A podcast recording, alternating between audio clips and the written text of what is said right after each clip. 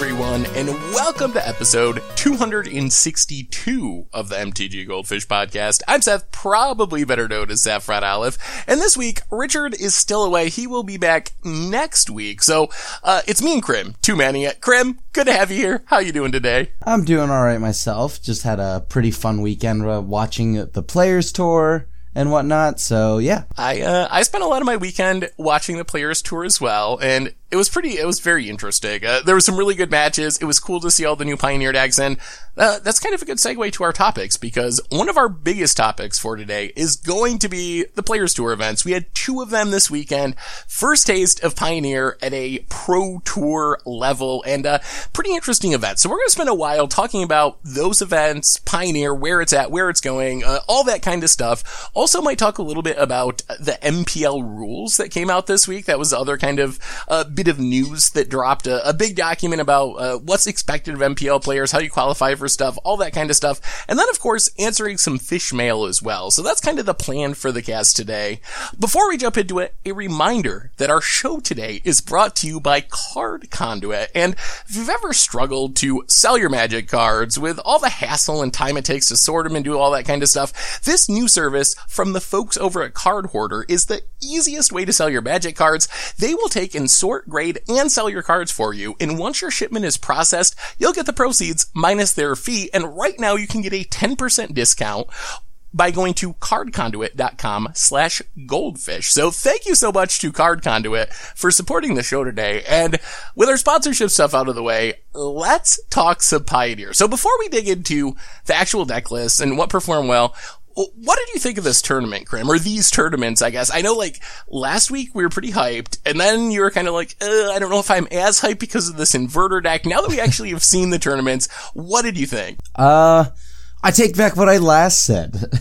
as even though there was as much inverter as there was and how dominant it was, maybe it's because it's still kind of new. Um, it wasn't bad. Uh, I still, like, there's still a lot to learn. Everyone, I mean, like, yeah, at first I was like, well, these inverter decks. It might get boring. Not might not be the craziest thing to watch for coverage, but the games they they were amazing, right? Like I was still really excited, like especially in that finals um, in Brussels with uh you know Kanister versus Yul. Uh, like th- there was th- they were fun games to watch despite so much inverter. Yeah, I think the way you put that was really good. That was kind of my impression of inverter is I thought it actually led to some really interesting games this weekend and like some really cool decision points, uh, in interesting matches between really good players. Will I still feel that way about Inverter next weekend at the Players Tour or like two months from now when we have uh, like a Pioneer GP or something? Eh, probably not. I think it's one of those decks where like the novelty will wear off and it'll be like, oh, not this again. But for right now, I thought it actually led to uh, some really cool and interesting matchups. Uh, Inverter, I think, was definitely the talk of the tournament. It was kind of uh, played out that way as far as metagame percentages. There were two players tours this weekend, one in Brussels, one in Nagoya. If you mashed the metagames together, uh, that was the most played deck. Inverter Inverter came in, I think it was 19% in Nagoya, in like yeah. 12% or something in Brussels. It was actually the second most played in Brussels, but if you add in 19% in uh, Nagoya, it was the most played deck of the weekend. It was definitely the talk of the tournament. What do you think about this deck now that we've kind of had this experience of these weekends. It definitely stole a lot of top eight slots overall, especially in Nagoya, where it put five into the top eight. It was only one in Brussels, and Brussels was very diverse. But where do you think this deck sits now? Uh, is this a new top tier deck? Is it the new best deck in the format? Is it something where we're going to be looking at like, does this need to be banned? Where do you come down as far as inverter at this point, Krim? Well, this is where I'm kind of torn, right? Like I think, as I had mentioned, this is a this is a sweet deck, but if we're talking about bannings and whatnot, is Wizards gonna kind of be vigilant about the whole s- sort of two card combo kind of thing? Uh, and and like you know, that's the one thing I do worry about the deck itself.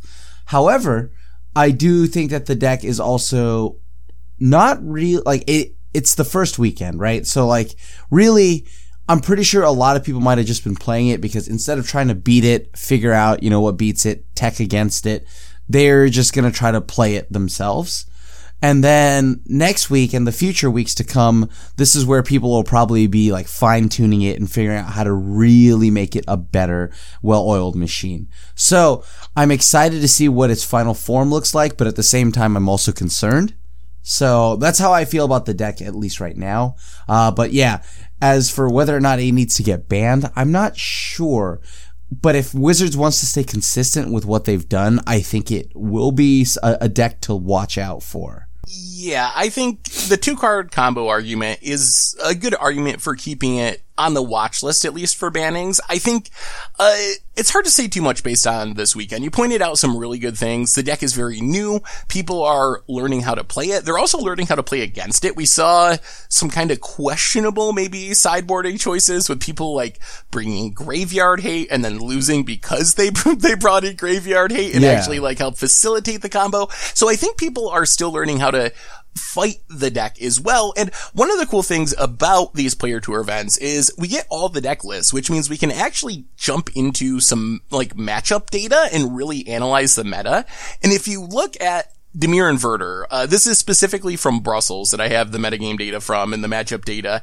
The deck was very good across the board. 54% match win percentage. However, it does seem like the deck might have an Achilles heel, which is aggro. If you look at all the matchups the deck played against, it did 50% or better against basically everything with the exception of mono white aggro and the mono white kind of aggro devotion Heliod style deck, those decks both posted very solid win percentages against Inverter. So I'm very curious to see, and that's one of the things I like about this kind of new setup with the players tours. We have another players tour this weekend. So it's going to be really interesting to see if people can adjust to it. Like maybe you just play mono red aggro and that beats Inverter by itself for this mono white aggro devotion deck. So maybe the metagame can adjust and make Inverter just another good deck rather than something that would be ban worthy. Although I think I would not be upset to see Dig Through Time and Treasure Cruise banned. I've been like talking about these cards since Pioneer became a format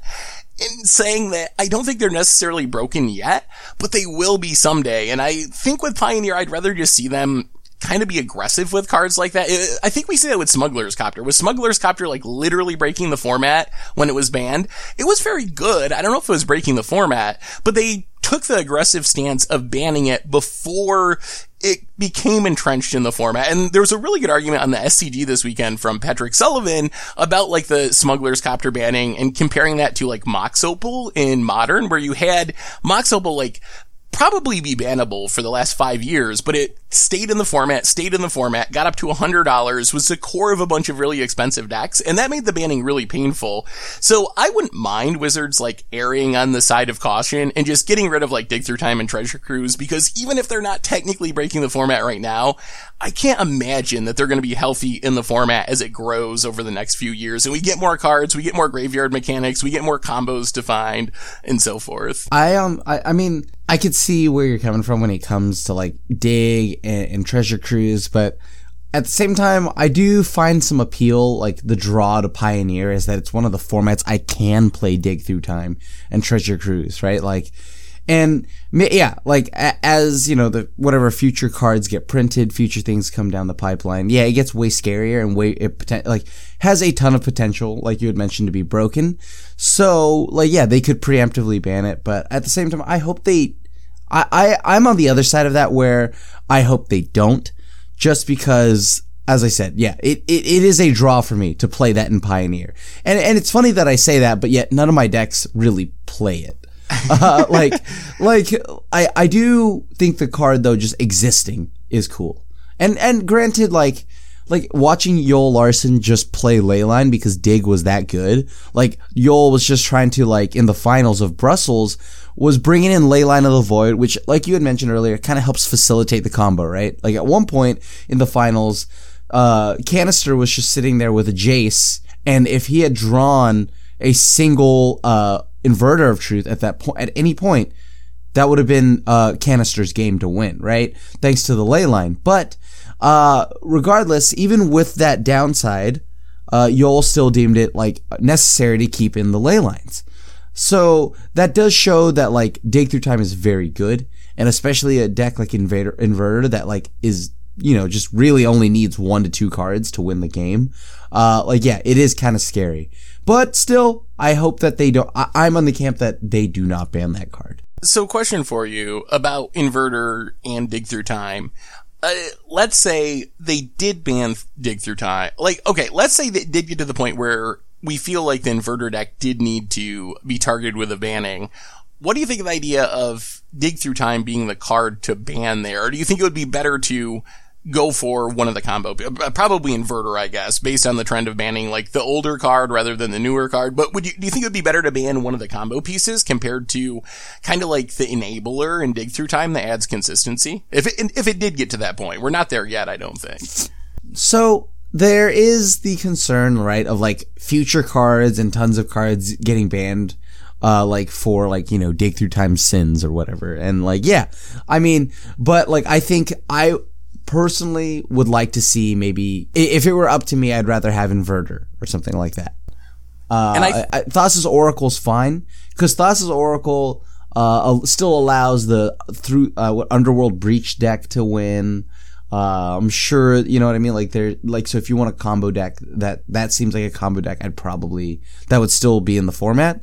So I like I, I like the idea of banning uh, inverter instead of dig or treasure cruise or, or something like that. But you are like, I myself understand that probably down the line somewhere enough cards will just get banned because of, uh, you know, dig through time or treasure cruises, uh, ability to make them way too consistent. I think, uh, one of the interesting reasons or arguments, if it did get to the point of a banning, to ban, uh, like you said, inverter, is one of kind of the unique things about these players tours is even though the Dimir inverter deck was the number one way to play Thassa's Oracle Inverter of Truth combo by far, there were some unique takes on that that showed up as well. There was like Mono Blue Devotion that was literally just splashing for Inverter of Truth because you already yeah. want Thassa's Oracle. There was like a Eldritch Evolution take that was like a bunch of mana dorks and trying to use Eldritch Evolution to tutor out the combo pieces in Thassa's Oracle Inverter.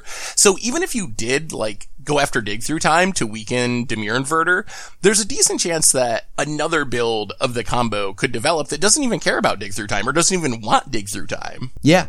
Yeah, I mean, like, uh, like what? What else? Are there any currently? Uh, they're not off the top of my head that could be like a replacement, but definitely something else could break Thassa's Oracle, right? Like maybe everybody just shifts from blue black inverter to to I had mentioned the uh, Lotus Field through uh, Underworld Breach combo. Yeah.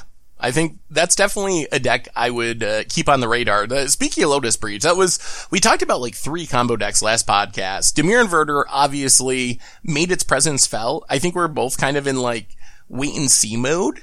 What happens at these future tournaments? Can people adjust to it? But it is definitely, I would say, the deck to be going into next weekend's Players Tour events. Uh, I think that it is the new, the new top deck of the metagame, I would say. I agree. Uh, I definitely agree that Dimir Inverter is most certainly the top deck. It's got a lot of like power that uh, you're looking for. The question is, at the same time, does this then mean like because of its power level, does it does it make everything else in Pioneer just significantly worse to play? Like, is this now like the the the bet? Like, you know what I mean? Like the bar that is being set for the for Pioneer's power level. Is it Dimir inverter levels of good, which is a concern because there are decks like that don't have Thoughtseize or or you know what I mean? Like like I think because of this deck, you're seeing decks like Bant Spirits exist, right? Like Bant Spirits is really popular right now, right? And, and, and it is because it has enough disruption. Uh, it has a clock aggression, like you had mentioned earlier.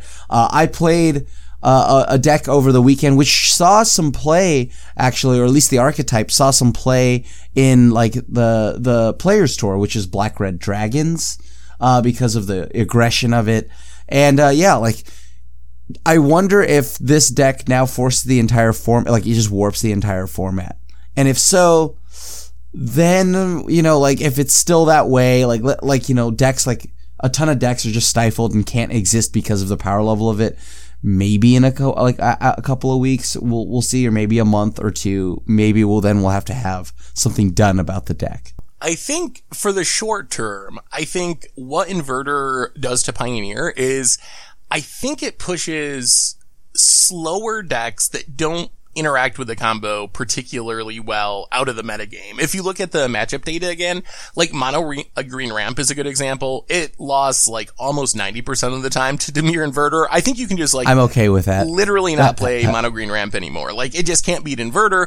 We also saw Niv to Light be pretty bad against Inverter, uh, losing, uh, or Inverter won 74% of the time. So I think that's another deck that's just like not fast enough and doesn't have the thought seizes or the right interaction. Although at the same time, it is a deck that maybe you can build in a way that can interact. I know like Paulo had success with it and apparently like the Check House guys had a really good record, but overall, uh, the Niv deck didn't perform very well. So I think it pushes those decks down in the meta and I think it increases the popularity of the aggro decks we were talking about before. Like if I was going to the players tour this weekend, I would be looking at mono red aggro as probably being the best choice potentially because it's good against inverter. And uh, according to the the matchup data it was the number one deck overall in win percentage. Uh, it just kind of crushed people 58% overall win percentage which was significantly higher than the next best deck which was dimir inverter at 54% so Wait, what do you wait. think about uh, red aggro? Is this a deck that's on the rise in the format? Uh, yeah. I mean, like, I like this more than like, uh, called chunky red or whatever. Yeah. The red mid-range deck, right? Like, I, I, I think I like this way more than that. Um, cause, you know, it, it seems very efficient. Uh, just looking at it, it's like the red deck that we all kind of know and love. Uh, I mean, and what you'd expect from the format's aggressive deck.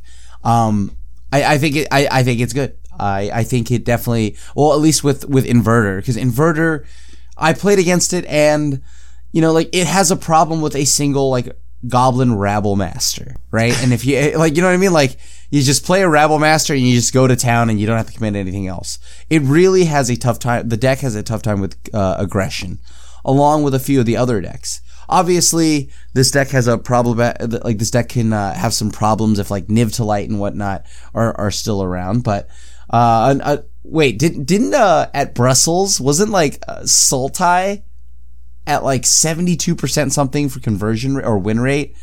Like, I, I think, but I granted that there weren't as many players, I but think like, Sultai, it might have been. Uh, we only broke down matchup data on the 10 most played decks. So because it only had a couple of players, I don't actually have the numbers on that, but that very well could be true. And uh, that deck looked very impressive uh, in the Yeah. hands of Yoel Larson. Like, uh, it kind of uh, just crushed that tournament and uh, was able to take down inverter decks. Uro was super impressive. Uh, that card Yeah. was was very good throughout the game, and that looked like a a really sweet take on the Delirium archetype, where Delirium is this archetype where I feel like in Pioneer it had never really found its legs, and it might be that Uro is the card that actually makes it possible because if you cross Uro and some sideboard cards off the list, it's very much just green black delirium. Like it's got the same stuff, Ishkanas and Emeralds and Satyr Wayfinders, the same stuff that you would think of as green black delirium, but maybe Uro was enough to just like make this a real deck in the format when it really wasn't pre Theros Beyond Death. I could see that. I mean, like, we watched it like win games for, or like we watched PV like playing that in out of five color Niv and watching him like, I don't know, like abrupt decay, his own voice of resurgence to fill up the yard, get Uro back against red deck. Uh, Uro does a lot of things that you want it to do, right? Like it, it's a clock. It keeps you alive against the aggression, aggressive decks. Uh, it, it like, it, it keeps you in the game and helps you maybe hit your land drops. So, I don't know. I that was a deck that I was really impressed by watching Yoel Larson play it. Uh, Yoel, I think, was doing a deck tech saying that other players were also playing the deck because um they had run into him or some like uh, like him and the like the crew that made it uh, on MODO. And because they ran into him on MODO, they then took the list and tried it for themselves, and also had some really good success uh, at at the Players Tour. So I don't know. Maybe maybe this deck gets modified by Yoel Larson and the team uh, and his team, and it gets even better at this weekend. Uh, after this weekend, and and because of that, I now wonder like. Just like Ed Yoel had brought in Leyline of the Void in the for in the meantime, while Dig is still in the format, uh, is is this now the point uh, where Pioneer maybe you can play Leyline of the Void, or is it time to run a ton of Leylines again out of your sideboard? You know what I mean? Like, because Leyline of the Void was shut down the key part of this Sultai Delirium deck, which is that Uro game plan, uh, that sorta dredgeless dredge deck. You know what I mean? Uh, th- Underworld Breach Yeah. helps cut off Dig from Dimir Inverter. Like, I don't know. It's starting to look like a good sideboard option. Yeah, I, I would definitely agree with that. Just looking at uh, the top decks in the format from this weekend, I definitely would be down with having some some ley lines in my sideboard. I feel like they do line up pretty well with a decent chunk of the meta, uh, enough that it's worth dedicating some sideboard slots to. Uh, so I definitely would keep an eye on that. What do you think of Bant Spirits? I would say Bant Spirits might be a breakout deck, I would say. Uh, it's been around in Pioneer, but really, if you look at the old metagame before this weekend, it was really straight blue-white spirits that was the most popular Yeah. build, but then this Yeah. weekend, uh, definitely the best performing spirits build is a build that's just basically splashing into green for collected company and a little bit of sideboard cards, but that deck put two people in the top eight in Brussels. Uh, did not get a top eight slot in Nagoya, but overall it had a pretty successful weekend. So what do we think about spirits moving forward? Um, yeah, like you had mentioned, it, it's been in the format as the blue white deck. Uh, you know, I, I felt like the deck was always just good enough, right? Like, and, and the blue white, the straight up blue white version plays like three fairy as a way to interact with, you know, uh, spell queller. So, but maybe Coco is all it needed. And it looks just like the modern version of Bant Spirits, right? Outside of like having Noble Hierarch, which is huge, but like, I, I do think like this deck just looks like the modern Bant Spirits. I, and I, I like the way it attacks the meta, cause if the meta is the breach combo and, and, and like the, the inverter combo, this, this has the uh, disruption. It has counter spells. It also can just like kill you. So, I, I like it. I like it a lot. It, it does. It's nothing crazy. It, it. I, I think the crazy flashy deck that we had come out of this tournament would be Inverter, or maybe even the Sultai deck. But like this list seems fine tuned and really good against the meta right now. Yeah, I think playing against Inverter deck, if you really, uh, let's assume that Inverter is going to be the most played deck, I would assume on Magic Online and even in paper tournaments in the near future. Uh, I feel like if you look at how that deck works, it's kind of like a turn five combo deck, maybe even a turn six combo deck. Uh, Yeah. And if you can have a single piece of disruption, like a spell queller on the first inverter, let's say, or something, you can slow that down at least another turn or two. So I think the easiest way to compete with Dimir Inverter is either have a pretty fast clock with disruption, like we see with Spirits. Like Spirits is very disruptive and it still has a decently fast clock, or just have a fast enough clock that you're going to kill inverter before they get to get to that turn five combo kill. Like you can see with like mono red aggro, you can just put so much damage on the board so quickly. You can reasonably kill your opponent many times before they even get a chance to pull off their combo. You just like curve out, play your Torbran, attack, and kill your opponent on turn four. Your turn five combo isn't going to do anything. So I think that is how I would look at attacking the inverter meta, uh, moving forward. Oh, anything else that really stuck out at these tournaments, uh, for you, Krim? If we look at, I guess we should go through the top eights. At Brussels, we talked about Sultai Delirium. Uh, Joel Larson took down the tournament with the deck. Dimir Inverter, uh, came in second in the hands of Kanister. We got one Lotus Breach that snuck in. What do you think about Yeah. Lotus Breach this weekend? Lotus Breach wasn't as heavily played as I thought that it might be, but it did do well enough with a small number of players to put one player into the top eight. Uh, what do you think about this one? Is this still a scary deck to keep an eye on? Uh, does this weekend make you think that maybe it's not something to be super concerned about? Where do we fall on uh, the Lotus Breach deck? I don't think that it's like a bad deck. I still think it's very good. It's just inverter is the hotness right now. It's the flavor of the week, right? It's uh, it, it- it's all over the queues. So like everyone is just playing, like everyone and their pet snail is pretty much playing like inverter, right? So, but I do not question the power level of Lotus Breach because at a point this was also the deck to play, and this was all over the queues. So, uh, it's I, I still respect the deck, and I think that you should too. Yeah, I, I think it's still worth uh, respecting, and it definitely seems like a deck to me that has the power level. If uh, maybe people uh, kind of get a little tired of Inverter, maybe there's some sort of shakeup in the format at some point where this could sneak up and be a legitimate threat to win a tournament because it is a fast and consistent deck uh, that can do some pretty explosive things uh, for the Pioneer meta. But like you said, I think it's just that Diverter, uh, Inverter has been such Yeah. a uh, such a good combo deck that has kind of overshadowed Lotus Breach and it really overshadowed the Heliod decks as well. Like we talked about Mono White Devotion having a good win rate uh, against Inverter and overall, but it wasn't something that we really saw on camera much for the weekend. I'm not sure I saw any like Heliod combos going off. Yeah, I didn't see any either, actually. When I was watching coverage, it was all just either the inverter deck or anything else except mono white, uh, or any Heliod deck. Uh, I, there, there probably were, uh, but I mean, the points that I were tuning in, or I was tuning in, I didn't see any myself. Uh, but yeah, like the top eight of Brussels looked way different to me than how Nagoya looked at, like.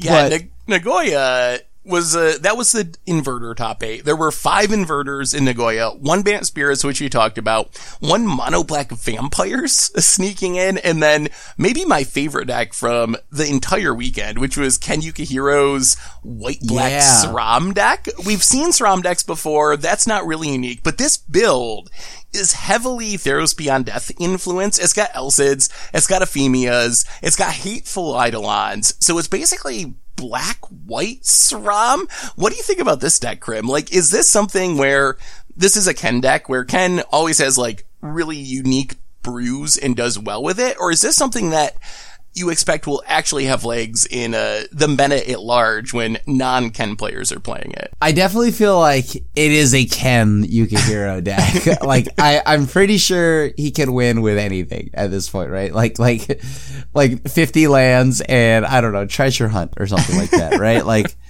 like the the thing here is that deck does look sweet though. It does have some things that I really like about it, like the sideboard seems pretty cool. Uh, Brain Maggot is a card I forgot about. Gideon of the Trials is a nice card to bring in against uh, Dimir Inverter, and like which by the way I assume will probably only continue to rise in popularity because Gideon's emblem seems great against that deck. Uh, and yeah, so I mean, it, maybe maybe it, it, it is tier or I but I, I think for to me when I look at this deck list, it looks like tier 1.5 at best. But I think it's it just comfortably sits around tier two for me right now. that's probably a pretty safe bet, especially since these decks can be really tricky to play. Like, if you pick up decks like this, I've played quite a few SRAM decks at various points. Uh, the games where you just like can run out of SRAM and it lives and you cast a bunch of spells, those games are really easy. But when things go wrong with a deck like this and your SRAM doesn't stick or you don't draw SRAM, it takes a lot of tricky lines and eking out really tiny advantages to be able to win games if you don't just like get to draw five cards a turn because I got a SRAM out. So I, I would guess that this is a deck where uh, mere mortals who are not Ken Yeah. Yukihiro level players and brewers probably going to do a little bit worse with it. I'm planning on playing it uh, on stream because I just love the idea of it, but I'm fully expecting that because I'm not Ken Yukihiro, probably not going to do as well as Ken does with the deck because, like I said, it seems like a deck that's actually really tricky to play outside of those games where you just get to like free roll a SRAM and get a free win out of it. Yeah, and like a a thing to note though about the deck, I think that the reason why it works now as opposed to like older Sram decks is Karametra's Blessing. Uh, you finally have a super blossoming defense, right? Like in this style of deck, it's a super blossoming defense. It gets indestructible. You can like, you know what I mean? Like it can keep an Ephemia, Alseid, or anything like that uh, alive. So that I think that is one of the key pieces of the deck. Also seeing cards like I don't know Sentinel's Eyes because it's a cheap it's a cheap way to enchant a creature to keep things indestructible. Yeah, the old googly eyes enchantment. I'm all I'm on board with it. I, I think I think that if there is a reason why this deck is top notch powerful, it probably has to do something with the fact that Karametra's blessing finally exists for the deck. Yeah, I think Karametra's Blessing is a huge deal. And I actually love the how resilient this deck looks. A, a lot of Strom decks in the past, kind of like green white Strom decks, you're just pretty much all in on just like run out all your stuff and hope your opponent doesn't wrath your board or something. But if you look at this deck, you mentioned Karametra's Blessing great protection. There's also Alseid of Life's Bounty, which is another new card that is really great protection for targeted removal. And then yeah. we have Hateful Eidolon, which is a backup card advantage engine. If things do go wrong, you're going to draw a bunch of cards and refuel. And then you even have Ephemia, which allows you to exile stuff that dies from the graveyard. So this seems, just looking at it on paper, I haven't gotten a chance to play it yet. It's high on my list. It looks way more resilient than past Strom decks. Where past Strom decks, my impression of them is they can be very powerful, but you just dump your hand and kind of cross your fingers that your opponent can't stop what you're doing. Because if they do stop what you're doing, the game just kind of ends. You don't have a way to rebuild yeah. really. This deck actually seems to have a ton of ways to protect its game plan and a lot of ways to rebuild if you do get hit by a Wrath or something like Ephemia and Hateful Eidolon, all that stuff. Like getting Wrathed and uh, so forth doesn't actually seem that game ending compared to past round builds. Yeah, like the the Ephemia game plan seems really sweet too. Just being able to like like build a board again and go wide. It can do both go wide and just like, you know, like the old game plan, dump everything. So I'm a fan of it. But, uh, and then another deck that I'm a fan of actually in this entire, uh, top eight is, uh, like, yes, um, you know, we've seen a lot of inverter decks, but like we had mentioned earlier, the mono blue inverter game plan.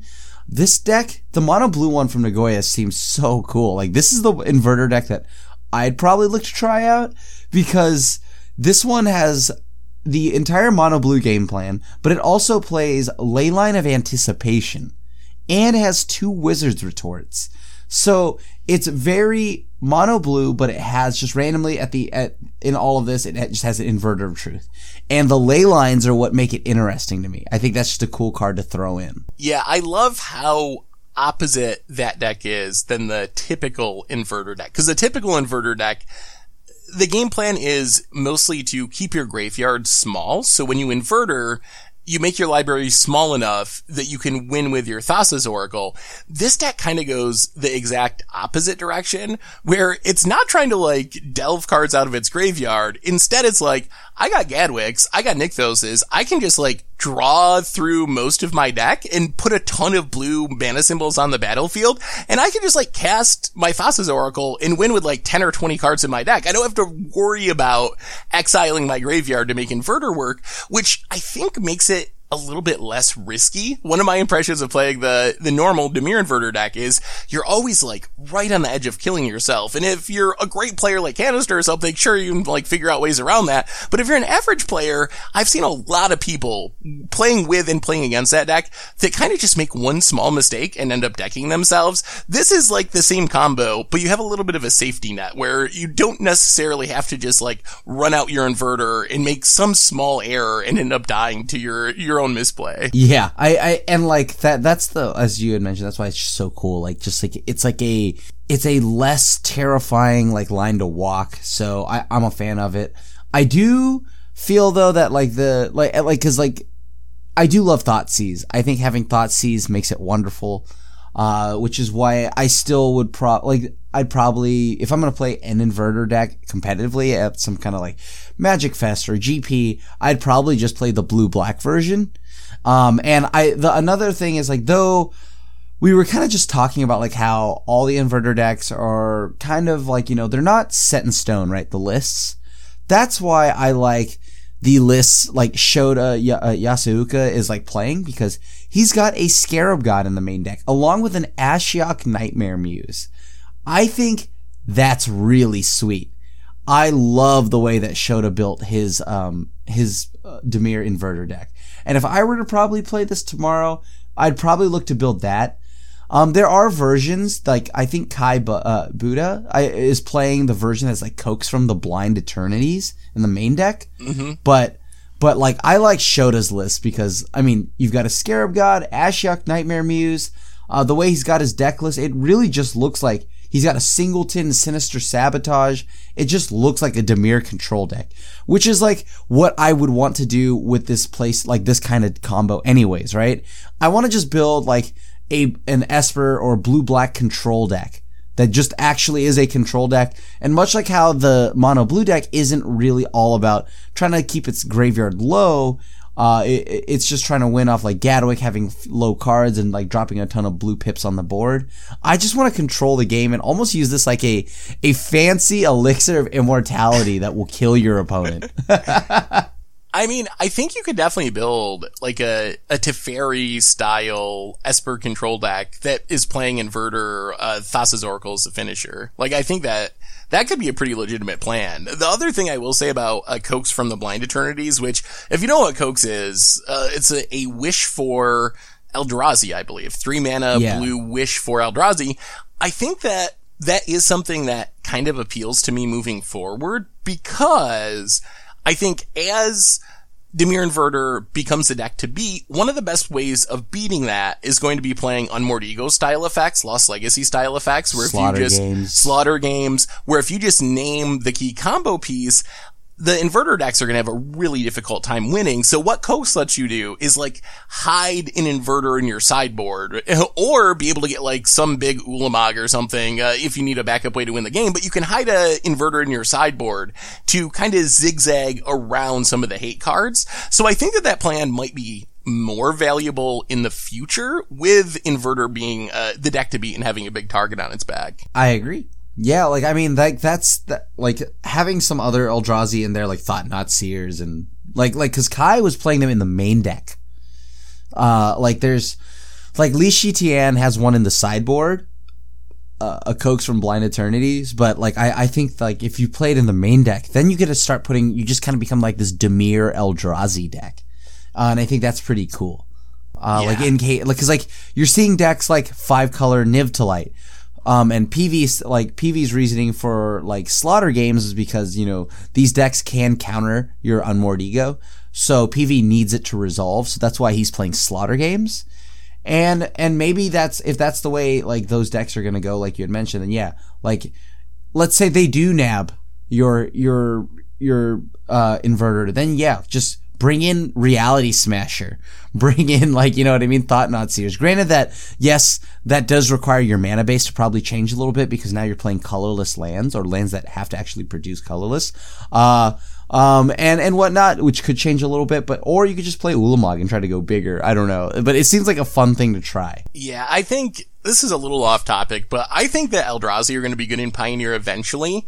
But I think what's holding them back right now is not having uh, the full set of the pain lands. So the mana Yeah. is really like to play blue black Eldrazi. Your mana is going to be really clunky, especially if you're trying to like cast double blue Thassa's Oracle, double black Inverter of Truth. But once we get the rest of the pain lands, then I think that really opens up a lot more to be able to have Eldrazi decks be a thing. And I would not be the least bit surprised. I, I think the pain lands and then Oh, I'm trying to think of the other cycle. There's one other like unfinished but pretty playable cycle uh, in Pioneer, but I think that there are uh, cycles that we will see in the near future. I wouldn't be surprised uh, if we get like Painlands in the core set this year or something. The rest of the the Painlands to get them into the format. Yeah, Underground River is actually really hard to acquire. But like, like the the reason why I think that, that you could do that now though is because you've already seen a few Dimir Eldrazi decks running around. Um, Yeah. and I and and I think that's pretty cool. Granted that they're not going as heavy on the colorless game plan, and they are doing things like Elder Deep Fiend and you know what I mean, Eldrazi Skyspawner. But who knows? What? Yeah, once once those Painlands get involved, then this gets a lot better of a game plan. Then you truly can just be a combo deck that can board into the aggression that the uh, Eldrazi bring. But right now, uh, with the way the lists are looking, blue black inverter seems really sweet. Uh, and like, I personally would tr- like to try the deck out myself, but as I told you, I would like to try to build a more controlling version that just happens to also have the combo. Yeah. Uh, I think that's one of the exciting things about the inverter combo right now is there are a bunch of ways you can potentially go with it. And even though like straight, like Dimir, uh, whatever control combo inverter is the flavor right now, definitely tons of possibilities that could involve that combo. And maybe that won't be the, uh, the flavor of next week or next month. Cause I think there's still some innovation to be done there. So the other thing, one other, uh, Pioneer Players Tour thing before we move forward. Other thing I want to mention to you is I was kind of surprised that a lot of the old top tier decks of the meta, like pre Theros Beyond Death top tier decks, uh, blue white control, blue white spirits, yep. Uh, uh, also, is it, Izzet Ensoul in Niv to Light? Those were kind of like four of the biggest decks in the meta before Theros Beyond Death. They all had pretty mediocre weekends, like by their win percentages. Izzet Ensoul technically? That's a little bit of, uh, an exaggeration. It actually won 52% of the time, so it wasn't bad overall, but it didn't have a good inverter matchup. So even though it like did well overall, I'm still a little skeptical of it moving forward because apparently it doesn't actually do that well against inverter. But what do you think yeah. about the these like decks that used to be the very best in the format, especially Azorius Control, Niv to Light. Uh, are these decks going to have a place in the meta? Are they going to be tier two? Did they just have a bad weekend? Are they like dropping down to second tier? What do you think about those decks, Grim? I think decks like blue white uh, control Izzet Ensoul. They they may not like well at least blue white control. I don't know if the builds were optimal.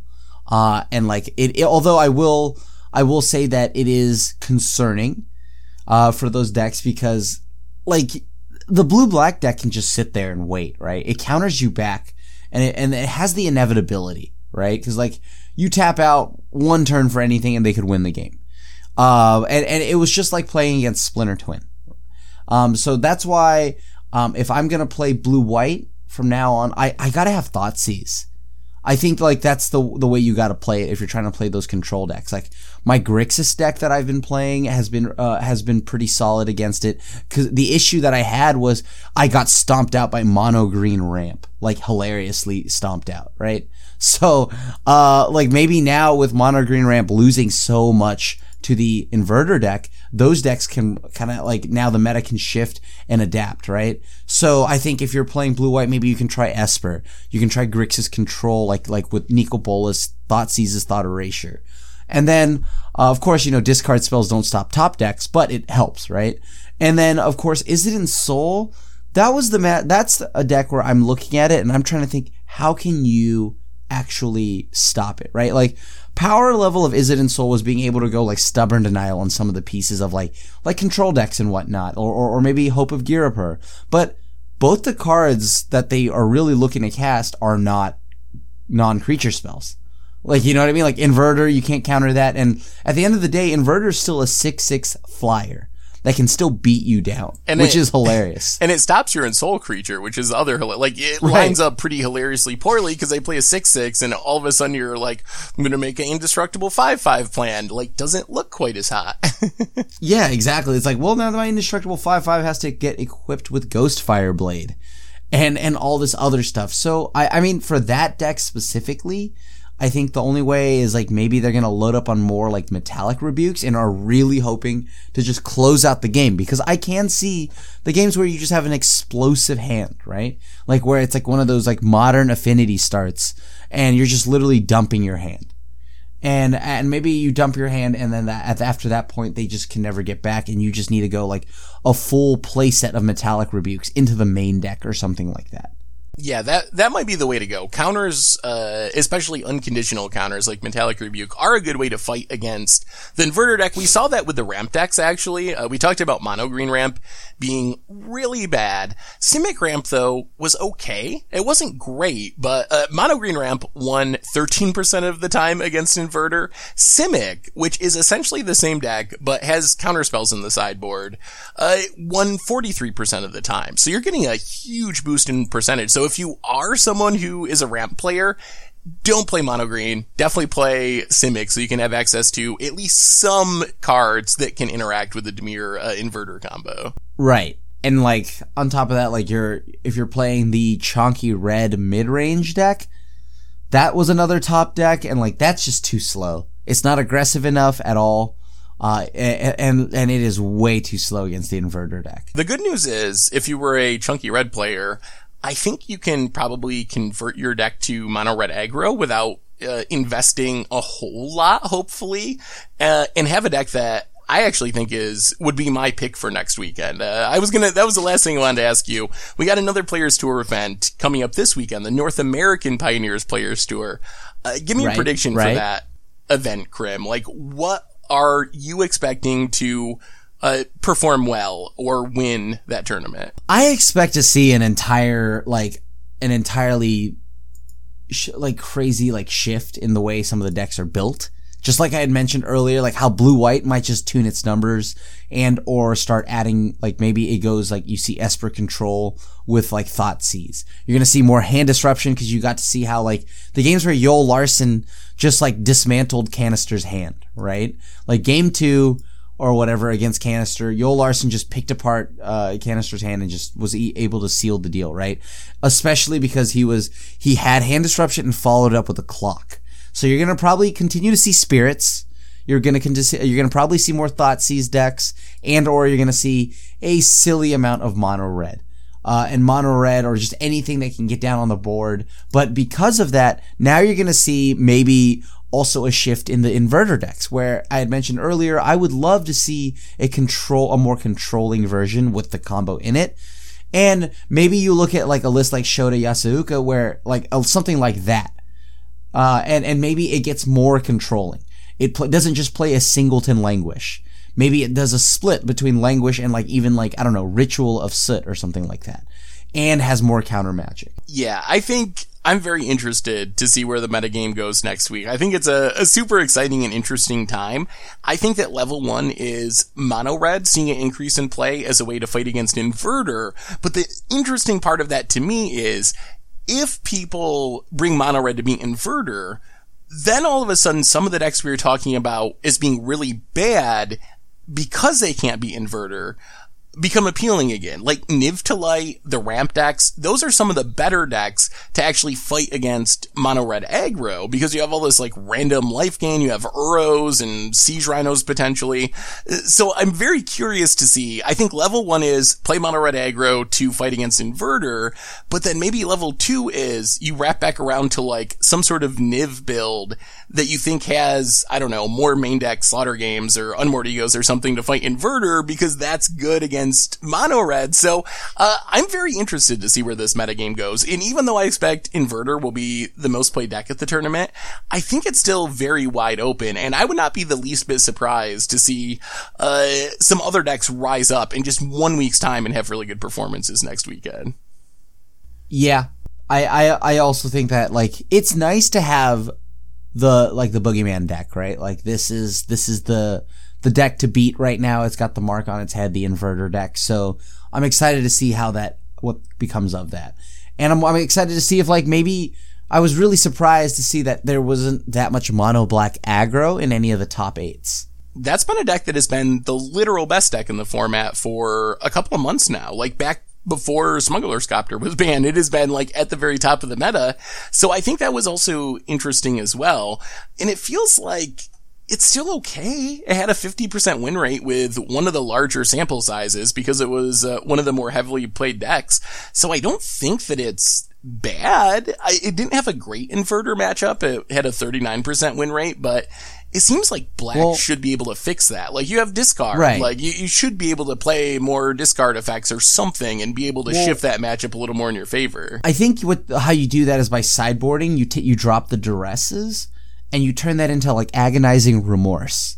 I think agonizing remorse was a that was the one thing I, I realized. Like while playing the black red dragons deck post board, I brought in agonizing remorses and I and I feel like that should just be a playset in the sideboard. Like how a lot of these decks are just going snap four duress out of the board. It should be snap four of agonizing remorse because you can hit anything.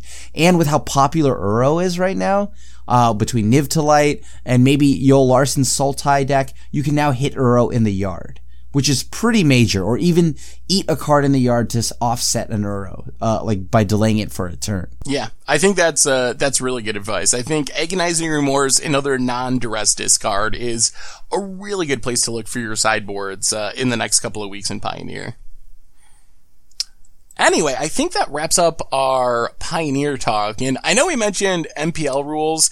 I think we're actually, we, we spent way more time talking about Pioneer than, uh, than I thought we would. So let's push that back. Maybe we'll get to it next week and jump into some fish mail to wrap up the cast today. So, uh, if you'd like your question answered on a future cast, make sure to send it at MTG Goldfish on Twitter, hashtag it MTG Fishmail, and we would love to answer your question for you. So, fish mail number one from Real Tap Water. Is there anything to do at Pro Tours if you're not competing? I live near Phoenix and I'm wondering if I should drop in. So, uh, Krim, if you're not actually a pro, is there any reason to show up to a Pro Tour event? Um, so like when I was at MC London, um, after I immediately Doraned myself out of the tournament, going 0 and 5, uh, I there was still a GP, right? There was still a an entire section of magic uh, related things like between like artists and all that other stuff. Uh, there, so like you still had things to do there. Now, if Phoenix is going to be anything like that, then heck yeah, go out. You can even go and like like they have like viewing areas where you can sit with others to watch the pro tour uh, or other people compete. If not, it's just like you can go out and go get your cards altered. You can go look at cool magic cards that you probably haven't seen.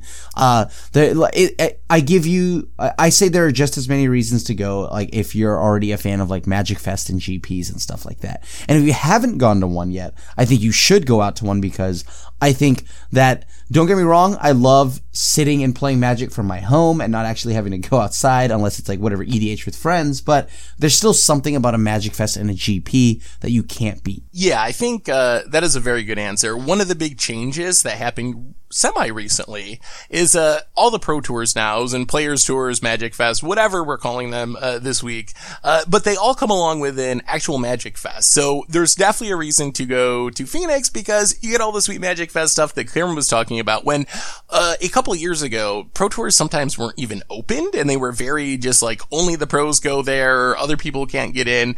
But yeah that's one of the big awesome changes that has uh, happened fairly recently where even if you're not a pro and not qualified for the Pro Tour, there's still tons of stuff to do because you get the whole Magic Fest experience on top of it. Uh, next question from Impromptu Paul. Why are cards from Commander 2019 so cheap right now?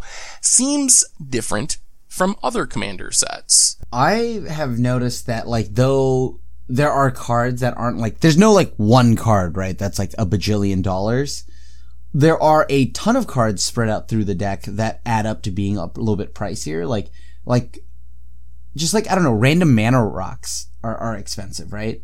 Uh, like I, I, whatever is in Commander 19, I need to like pull up the entire list again, but there's still like, what is it, Dockside Extortionist? That is, that is the number one card right now at around 20-ish dollars. And then like Carrick's, uh, almost $10 and some reprints are in there. I think I would say there's a couple reasons for this. The biggest one is they're still kind of in print. Uh, I had to go to Walmart a couple of weeks ago and you can still just get Commander 2019 decks on the shelf at your big box store. They're probably at your local game store potentially too or online. So the fact that the supply is still increasing and they're still in print is a big reason. I wouldn't yep. be surprised, uh, if you look back at like Commander 2017, Teferi's Protection is like $45 and Kinder Discovery is like $20. I wouldn't yep. be surprised if uh, Dockside Extortionist ends up going that way two or three years down the road. But I think for right now, since you can still just like go buy these pretty easily, it's holding the prices down. Yeah, like I go to my local Target and they're still just loaded to the brim, or yeah. or, or, something like that. So once it goes out of rotation, I did like like I think uh, Dockside Extortionist, Cricks. Um, is there anything from the Kadena deck? Uh, I'm trying to think what is like stapley from the Kadena deck. Looking at like the next most expensive cards, it's a lot of the reprints like Lightning Greaves, Seedborn Muse, Solemn. Right. Uh, the next most expensive new card is actually Ohran Frostfang, the the snake five drop snake? that draws you cards. Yeah, that's the the next most expensive new card after the ones we talked about empowered autogenerator, uh, a new mana rock. That's the the one where like you pick a person and then they get to put a, a land in, and then you get to like put a land in or something. Uh, this one is a a charge counter one. I don't know if I've ever seen anyone play this. It comes, it's four mana. Yeah. It comes into play tap. You can tap it to put a charge counter on it. And then you add X mana of any one color where X is the number of charge counters on it. So I guess it charges up turn after turn basically with more counters and more mana. Sure. Okay. But yeah, I think But yeah, like- the answer is they're still in pretty high supply. So uh, I guess the good news is that means if you don't have these cards yet, you can go pick them up very cheaply at your local game store, or your Target, or your Walmart, or whatever, and uh, they probably will be worth more at some point in the future. Next question from Salty Dog Psy. Heart of the Ether Gideon. It looks like we're going back to Kaladesh, where Gideon is a revived as a cyborg. Thoughts? So, I should probably explain this since we are, uh, we are in a podcast and there are no images here. There was a, a cyborgy looking Gideon that comes from, oh, what's the game, Krim? Do you know? Uh, Mana Strike. Mana Strike, uh, one of the new one of the new games. Do you think this means that that version of Gideon is going to be showing up as an actual Magic card, or can't we really infer that because Gideon is a cyborg in Mana Strike, it's going to happen in actual Magic too? I don't know. That was the that like. There's a lot of speculation around it, and I myself think that. I mean, like you know, he's coming back. Like at some point, Gideon is gonna come back. I mean, Elspeth came back, so Yeah. there's no reason Gideon won't come back. Exactly. Like, well, like, I don't know. I mean, I, I personally would rather see Gideon come back as a ninja or something, just so that we can go back to Kamigawa or or or, or, or Phyrexian or something like that. But if he comes back as a cyborg, oh man, that makes me concerned that there might be an artifact set coming. Uh, well, Kaladesh was an artifact set. I don't know. I, I'm curious if we will return to Kaladesh or not. I could see them wanting to return to like fix some of the issues the first time around, but artifact sets are just so risky. Maybe in the, with the new design philosophy of making more like colored artifacts to reduce their power level or like narrow the decks that they can go in, maybe Kaladesh could work with that design philosophy rather than having so many colorless artifacts that just can go in any deck. yep. Also, if Gideon wasn't coming back, why would they be putting Gideon as a character in like Mana Strike and stuff? It seems like if they really were expecting Gideon to be dead forever and we're just gonna like move on, that they wouldn't be like marketing him in these other games. Yeah, that's that's the one thing. Like, but I mean, at the same time, there are like for a good chunk of time, Gideon was the the white planeswalker to go to, right? So I mean, maybe it's just to have a household name kind of in the game for Yeah. people that knew know of Magic, but maybe we're reading too much into it. Who knows? Next question from It's Bruise Day. Why do MTGO prices, uh, why do foil MTGO prices always lag behind non-foils? War Jace is $9 non-foil, but foil's only $3. Seems like, like the less frequently open card should always be more expensive. Uh, there is a big reason for this, and it is foils are very much disliked on Magic Online. They look weird traditionally. I don't think they do this as much anymore, but they have uh, sometimes like had problems where they lag the client if you have your foil animations on. So most longtime Magic Online players do not play foils. Uh, the way you like bling out your deck usually doesn't involve foiling it. It's more like promos or like getting old printings of stuff that can be expensive. So the reason for the foil discrepancy is basically people in general don't like playing foils on Magic Online. That does make an opportunity though. If you're trying to get Magic Online cards on the cheap and you don't really care about uh, what your cards look like so much, or you like how the foils look, it is worth looking for the foils because you usually can get foils almost across the board with a few exceptions for cheaper than you can get the, the non-foil version on MODO. Next question from, uh, Netaku. Who have you each picked to win Worlds? That trophy pet looks pretty sweet. So Worlds coming up two weekends, I think. We have a players tour Yeah. this weekend, then Worlds the next weekend. They're doing this promo where you can pick a champion, one of the people competing. If they win, you get some swag on Arena. Krim, who did you, uh, you pick as your champion? I I was so torn. I had to choose. It was tough for me to choose between Andre Ostrowski, Kanister, and Yellow Hat, aka Gabriel Nassif. But I ended up going with old Yellow Hat just because I think Gabe's a wonderful player and I like the decks that he plays. So I'm just excited. I, I mean, I love Kanister. It's hard to not root for Kanister and whatnot, but I, I think I, I went with uh, Gabriel Nassif. Well, that's funny because I also uh, went with Gab. Just uh, Gabriel Nassif is one of my favorite streamers, and just a general like really good guy. So and plus he had the yellow hat on his picture, and when I was looking at all the champions, yep. he was the one that Very actually visible. like uh, kind of stood out and looked like he was enjoying himself, while a lot of the other people had their like serious esports pose on. I was like, all right, all right yeah. I'm gonna go with I'm gonna go with the goofy yellow yellow hat guy. I will say, if I was serious about winning, I think if I was gonna going to pick my number one person, or number, I guess it would be two people that I think have the best chance of winning. Uh, Javier Dominguez and also Kanister, I think would probably be my top two picks if all I was going for was like, I think this person has the highest odds of actually winning the tournament. It's really hard for me to pick against, uh, Javier after just like what a heater he's been on the last year. But it's also hard to like, like deny that I think that Kanister is also running real hot right now, especially just getting second, right, at the Players Tour. So and also, uh, Paulo keeps crushing it. Yep. Like Paulo, another top eight this weekend. I think that's three in a row that Paulo's top eighted. So that's another like, man, there's so many really good players at this event. Like, yeah. there's yeah. so many people that when I think about it, I'm like, wow, there's like a really legit chance that that person wins the tournament. So there's like half the field or more, I think are, are very easily, you can make strong arguments, uh, should be considered someone who's a favorite to win. Uh, last question of the week. Uh, hey guys, I've been wondering who does the artwork on your website and for the videos. Same question for video editing. Cheers and keep up the great content. I love it.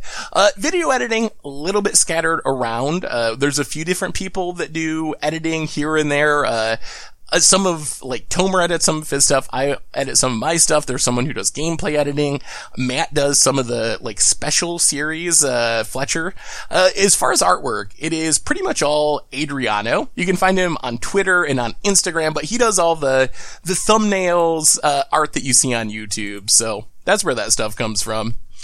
Anyway, I think that brings us to the end of our fish mail. So reminder, if you want your question in for next week, send it M- at MTG Goldfish on Twitter, hashtag MTG Fishmail. And that brings us to the end of episode 261, uh, 262 rather, of the MTG Goldfish podcast. So, Krim, thanks for hanging out. Richard should be back next week, so we'll have the crew here. Thank you to everyone for listening. Thank you to Card Conduit for supporting this show. So we will be back next week to talk about another round of players tours and whatever else happens in the world of magic. So until then, this is the crew signing out.